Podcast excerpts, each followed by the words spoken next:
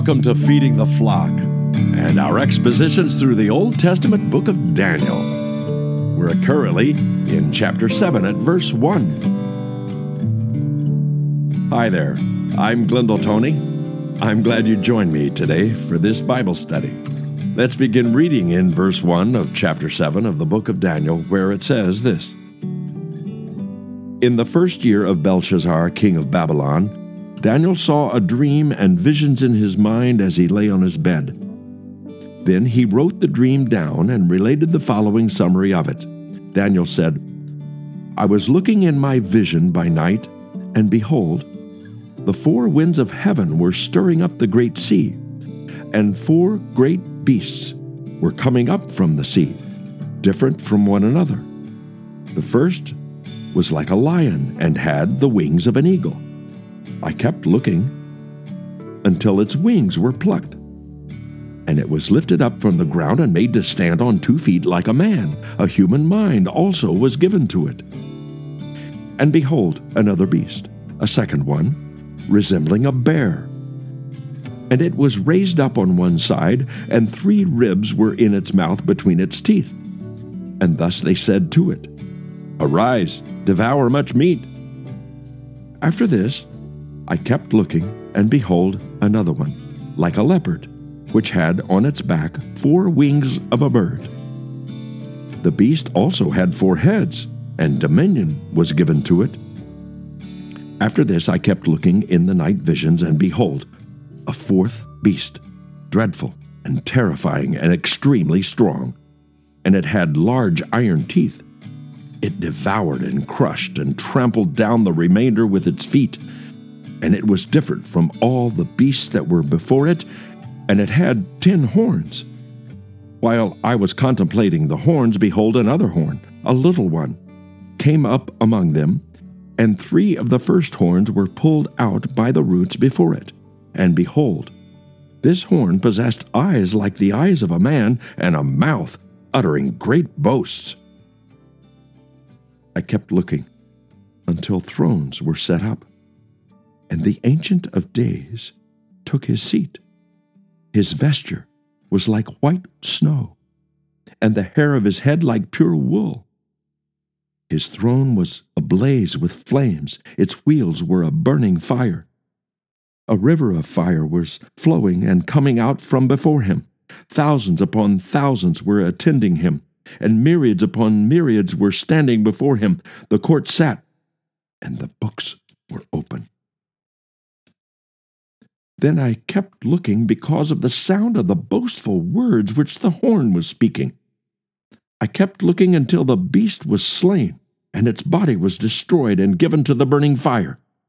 As for the rest of the beasts, their dominion was taken away, but an extension of life was granted to them for an appointed period of time. I kept looking in the night visions, and behold, with the clouds of heaven, one like a son of man was coming. And he came up to the Ancient of Days and was presented before him. And to him was given dominion, glory, and a kingdom, that all the peoples, nations, and men of every language might serve him. His dominion is an everlasting dominion, which will not pass away, and his kingdom is one which will not be destroyed.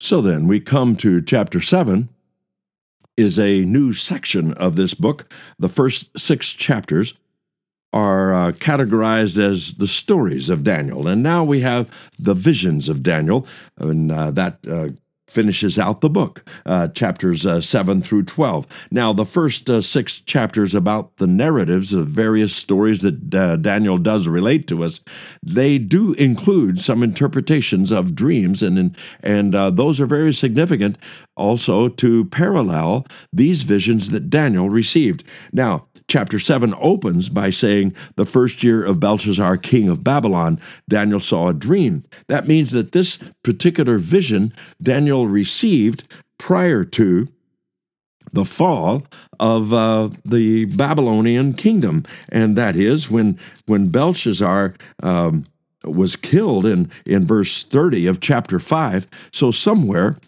before that is where this was. And that, in fact, it was during the first year. Now, Belshazzar uh, served as a parallel um, king uh, a co regency, you might say, with his father, Nabonidus, and that was from 556 to 539 BC.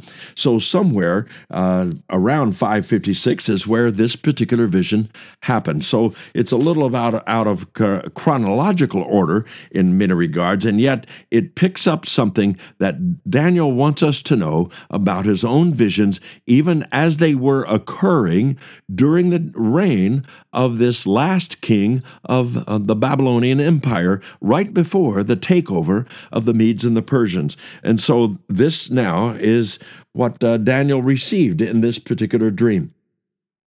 So, um, uh, oh, and by the way, um, there have been lots of critics about about this uh, guy named Belshazzar, uh, and uh, they thought for many, many years that uh, this was just some sort of, at least the critics uh, critics of the Bible thought this, that uh, this man was just some fictional character made up. But as it turns out, in some archaeological discoveries in 1914, there were 37 distinct ancient texts that mentioned this this person, this crown prince that uh, served on behalf of uh, of his father Nabonidus, while Nabonidus was away in Arabia. So. Uh, so evidently, the Bible was uh, uh, more accurate than some of the critics of the Bible, and so Daniel has seen this vision, and it uh, it has to do with these four great beasts. And notice that it says that these beasts came out of came out of the uh, sea. It says uh, uh, four winds of heaven. That means the four different directions were stirring up the great sea. And of course, from Daniel's perspective, as a Jewish person, the great sea was what we know now as the Mediterranean Sea, and that's that's the uh, the very nature of these four great kingdoms. The first one uh, is is in the Middle East, and Daniel is in the middle of experiencing that first kingdom. That happens to be the Nebuchadnezzar kingdom. And uh, it's been passed on, of course, to other kings since Nebuchadnezzar passed away. But, uh, but it's still the same kingdom. It has not, at this point, been taken over by the Medes and the Persians. And so these four kingdoms comprise the same four kingdoms that you, you remember was revealed in Daniel chapter 2. And Daniel chapter 2 has these visions of the head of gold, and that was Nebuchadnezzar. That was the Babylonian Empire. And it was followed by the shoulders and the chest of silver. That was the, the kingdom of the Medes and Persians. Then the abdomen was of bronze. That was the Grecian Empire, uh, the Empire of Greece, and uh, and then that followed the the Iron Empire, and that, of course, we uh, we understand to be the Roman Empire. So what we have here in chapter seven, and I'm giving you this a little bit uh, in advance um, of the actual text uh, where we get the authority to do this is actually verse 17 of chapter 7, which we did not read uh, in this reading today, but it is the key to understanding these four great beasts. And that is in chapter, uh, chapter 7, verse 17. It, uh, the angel steps forward and, and begins to, uh, uh, to interpret this, and he says, uh, these these great beasts, verse 17 of chapter 7, uh, which are four in number, are four kings which will arise from the earth. That and that includes four uh, uh, four thrones or four kingdoms, you might say. And so that is where we get the authority of interpreting these beasts. You see, the Bible is better interpreted if we look at the way it interprets itself.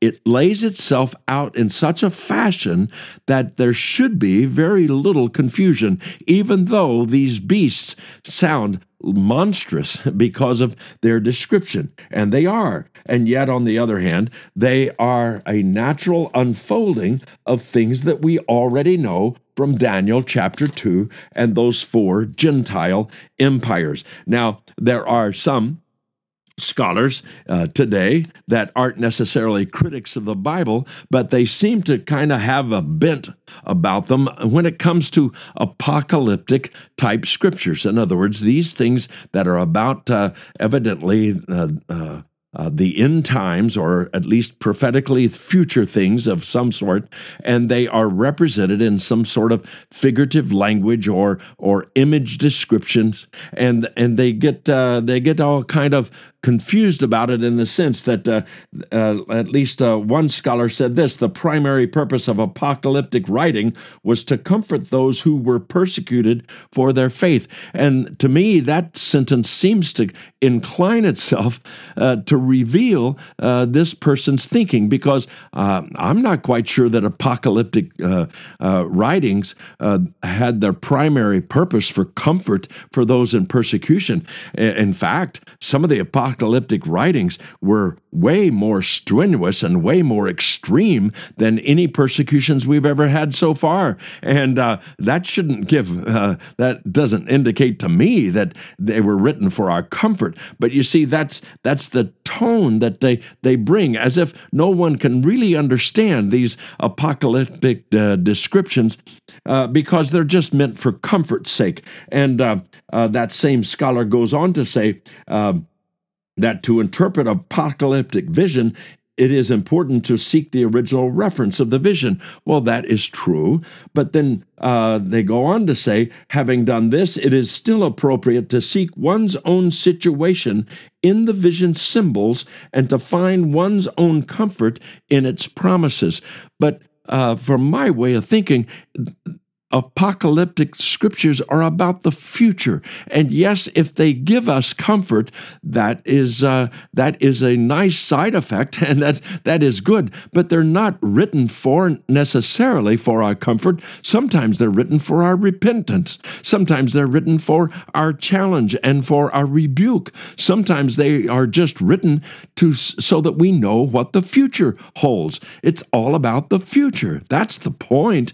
And so they're written with this descriptive language so that we can know the future, but no one can can uh, come along and say, "Oh, I'm going to uh, fulfill this myself, and I'm going to orchestrate uh, the the things of human life on earth in such a fashion that these things can be fulfilled," because they are left obscure enough that no genius can can look at it and say, "This is now uh, my journey to uh, to fulfill this part of this scripture," because they won't know how to do it. They they uh, still don't know how to do it. Uh, but uh, but if we do understand that these four images, these four animals, these four monsters are parallel to the four.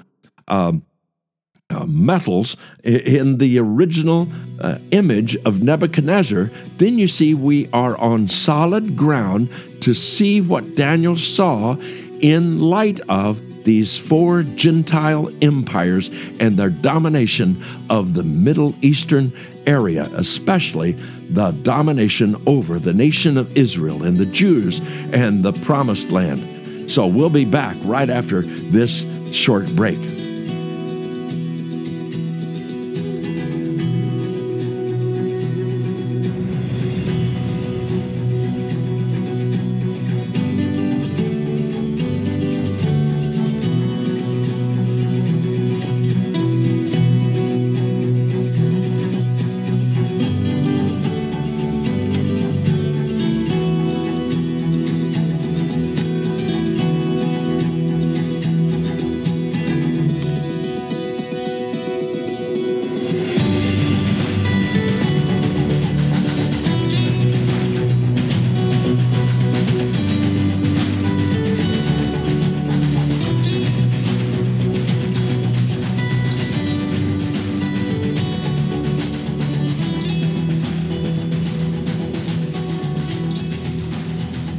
Welcome back. So, we've made that uh, presentation now that uh, chapter 7 is parallel in many regards to Daniel chapter 2 and the statue that. Uh, Nebuchadnezzar saw in his vision, not the one that he built uh, as an idol uh, that was composed of all gold, but uh, the, the, the one in his vision in chapter 2 that started with the head of gold, which was him, which was the Babylonian Empire. It followed with the silver, and that was the Medo Persian Empire. Then that followed with the bronze, which was the Grecian Empire, and then the legs of iron and the feet of, of iron and clay. That's Rome. Those are the four Gentile empires. And if we keep that straight, then you see we have foundation for this particular passage. It begins with a lion with wings like an eagle. Well, that's uh, that's representing the the regalness of the uh, uh, Nebuchadnezzar's kingdom. But look, it says uh, his wings were plucked, and it was lifted up from the ground to made stand on uh, on two feet like a man, and a human mind was also given to it. You see, that's exactly parallel to Nebuchadnezzar's own testimony about himself, his gospel tract that he wrote for us, and uh, that indicates that he was humbled after a, uh, a moment, an incident, a lifestyle in many regards that, that culminated in an incident of his pride and his arrogance held up against the God of Daniel, and God of Daniel humbled him so that he became less than human, and he wandered in the fields like an animal, and he ate grass like an animal until he humbled himself, and, and God raised him back up and gave him his sanity again. And that's exactly how this is parallel. You see, the language of the scriptures, the literature of the scripture, gives us everything that we need to understand how these two things are parallel and how we're not off base in doing so. And, and, we do get off base, by the way, if we begin to look at passages like Daniel 7 and start adapting or adopting a, uh, uh, uh, a Bible interpretation based on uh, the, the na- national mascots. Uh, you, you will never come up with a national mascot that may be around today and try to interpret the scriptures that way because it's just wrong. It won't work. You see, and some people have tried to do that and say, oh, the bear, that's, uh, that's Russia. Oh, the eagle, that's the United States and they get themselves so stirred up or twisted up in their understanding of the scriptures because they do not allow the scriptures to teach us from itself, interpret itself. And that means we are on solid ground in saying that the kingdom of Nebuchadnezzar, the kingdom of Babylon, is represented by that lion with the wings of an eagle that got plucked out, but yet he was allowed to stand on two feet and give them the mind uh, of a mind uh, of a human mind. That is, and, and then the second beast is a bear. And notice here that it's raised up on one side. That means in the kingdom, the alliance of the Medes and the Persians, the Persians were stronger, but they needed the Medes because they they gave the uh, uh a certain kind of military strength as well. But but that's the, the nature of that particular kingdom, just like the silver part of the image in Daniel 2 uh, has the two uh, arms. And that means those arms were silver, and the arms represent the two kingdoms or the two uh, people groups of the Medes and the Persians. And that's exactly what we have here. It's a united kingdom, that's true. But one side of the bear is lifted up uh, to represent the fact that uh, there may be somewhat of a um, misbalance between them, the Persians and the Medes, but it's still there as a united kingdom. And it says that uh, that there were three ribs in its mouth, and those three ribs uh, might refer to the way that uh, the uh, kingdom had uh, the of the Persians and the Medes took over the Babylonian Empire by the by three main cities: the the city of Babylon itself, uh, Ecbatana, and Borsippa were the three main cities that they had to conquer, and evidently they did so. And maybe, just maybe, those three ribs represent that, and uh, they were uh, given instruction. The bear was given instruction by this angelic uh, revealer to arise and devour much meat, and so uh, the Medes and the Persians aren't done with just the conquering the, the cities, uh, the three main cities of the um, kingdom of Babylon. And it goes on, it says, that there was this leopard and it had four wings like a bird and it had four heads. Well, that exactly represents the uh, kingdom of Greece, uh, at least in its uh, in its stages after. Um, Alexander the Great uh, died. And after he died, after conquering all these kingdoms, his kingdom was divided among his four main generals. And we'll get to that later, but that's exactly the way this kingdom is represented. So it means that the, uh, the kingdom of Greece had four heads, four main kingdoms as a part of it, uh, as sort of a united kingdom, at least for a while. And then he says, after this, uh, looking uh, in the night visions, this is verse 7 a fourth beast, and this is huge. It, it, it doesn't even give much of a description of the beast because it's such a terrifying monster. It is a composite, perhaps, of all of these other monsters all put together. And um, it devoured and crushed and trampled the remainder under its feet. And um, he gives attention to the fact that this particular monster was bigger than all the others, and it was brutal, and it was massive, and it and yet at the same time he sees ten horns. That means that uh, there were 10 of them, and this one little horn came up and uprooted three of them and took over. At least uh, he, he had eyes like a man, and he was uttering great boasts. And so, this prideful uh, uh king, this prideful ruler uh, from the Roman Empire. Evidently, that's that's where it uh, seems to originate. Uh, now, just dominates everything else. He he becomes his own tyrannical dictatorship, and and he just takes over. But what's interesting is at this very moment is where Daniel begins to see something else. And this is where the comfort comes from, you might say, when he kept looking and, until thrones were set up and the Ancient of Days took his seat. And there's a description of his hair and his uh, vestiture was uh, uh, white like snow, and his hair was pure wool, and uh, his his throne was ablaze with flames, and under his throne came this river of fire uh, all around him and the the there were thousands upon thousands that that attended him and myriads upon myriads were standing before him.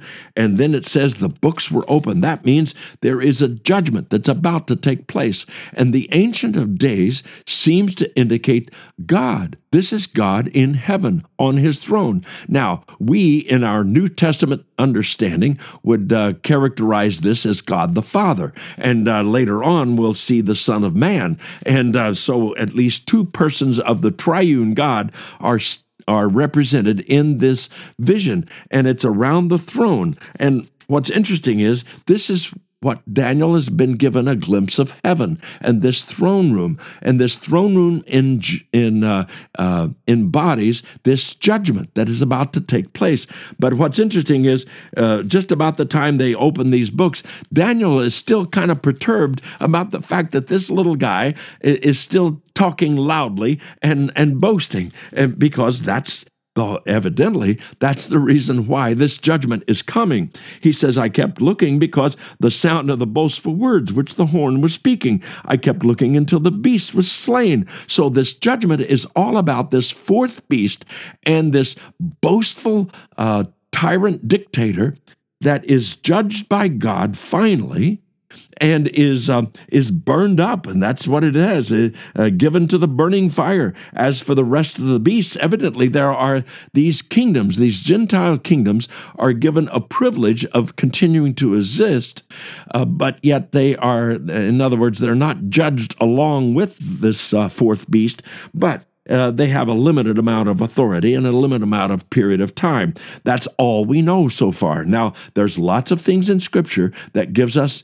the descriptions of all of the things of, of how these things are fulfilled, but Right now, we have just a, a, a schematic, you might say, without uh, having a whole lot in between to fill in the blanks. So we should have a lot of questions at this point until we begin to study other scriptures and uh, study other prophecies, study the rest of this book, as well as uh, study the book of Revelation, because the, the book of Revelation is a fulfillment of many of the things we see here. But uh, uh this does not include the details that we find in the book of Revelation. So, And you can say that the other way around as well. You you may not be able to understand the book of Revelation until you first understand the book of Daniel because Daniel gives us the main keys to unlock the symbols. Not because the symbols are hard to figure out, but because the the uh,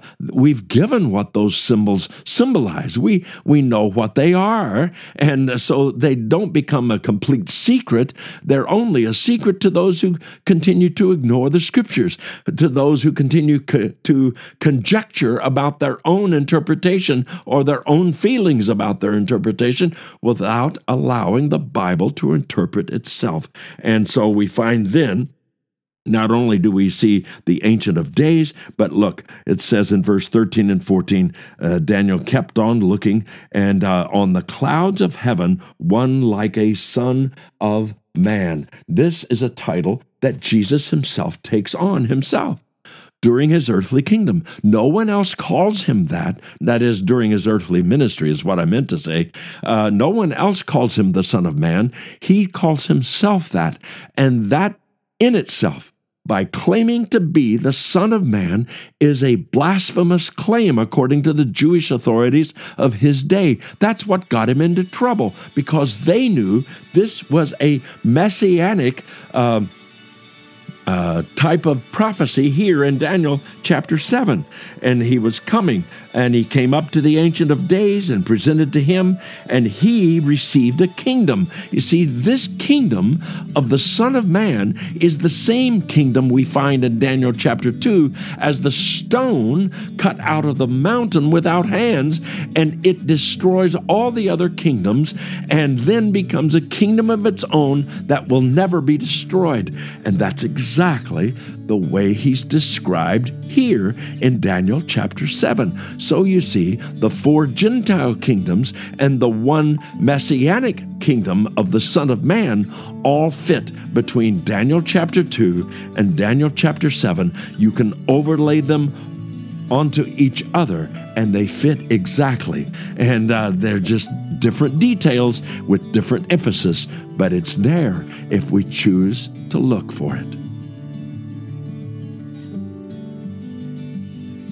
Thank you, Father, that we serve a Savior who is also the Messiah of Israel, and that as the Messiah, he will reign one day on the throne of David, and that throne will be a forever throne. That throne will never be taken away or stolen or defeated. He will reign forever and ever.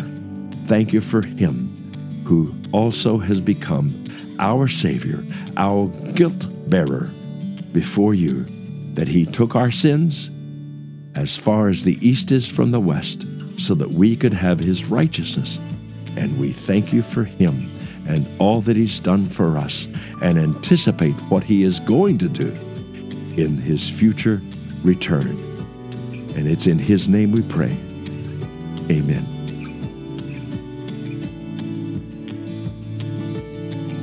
I hope you enjoyed our presentation today. This is Glendale Tony.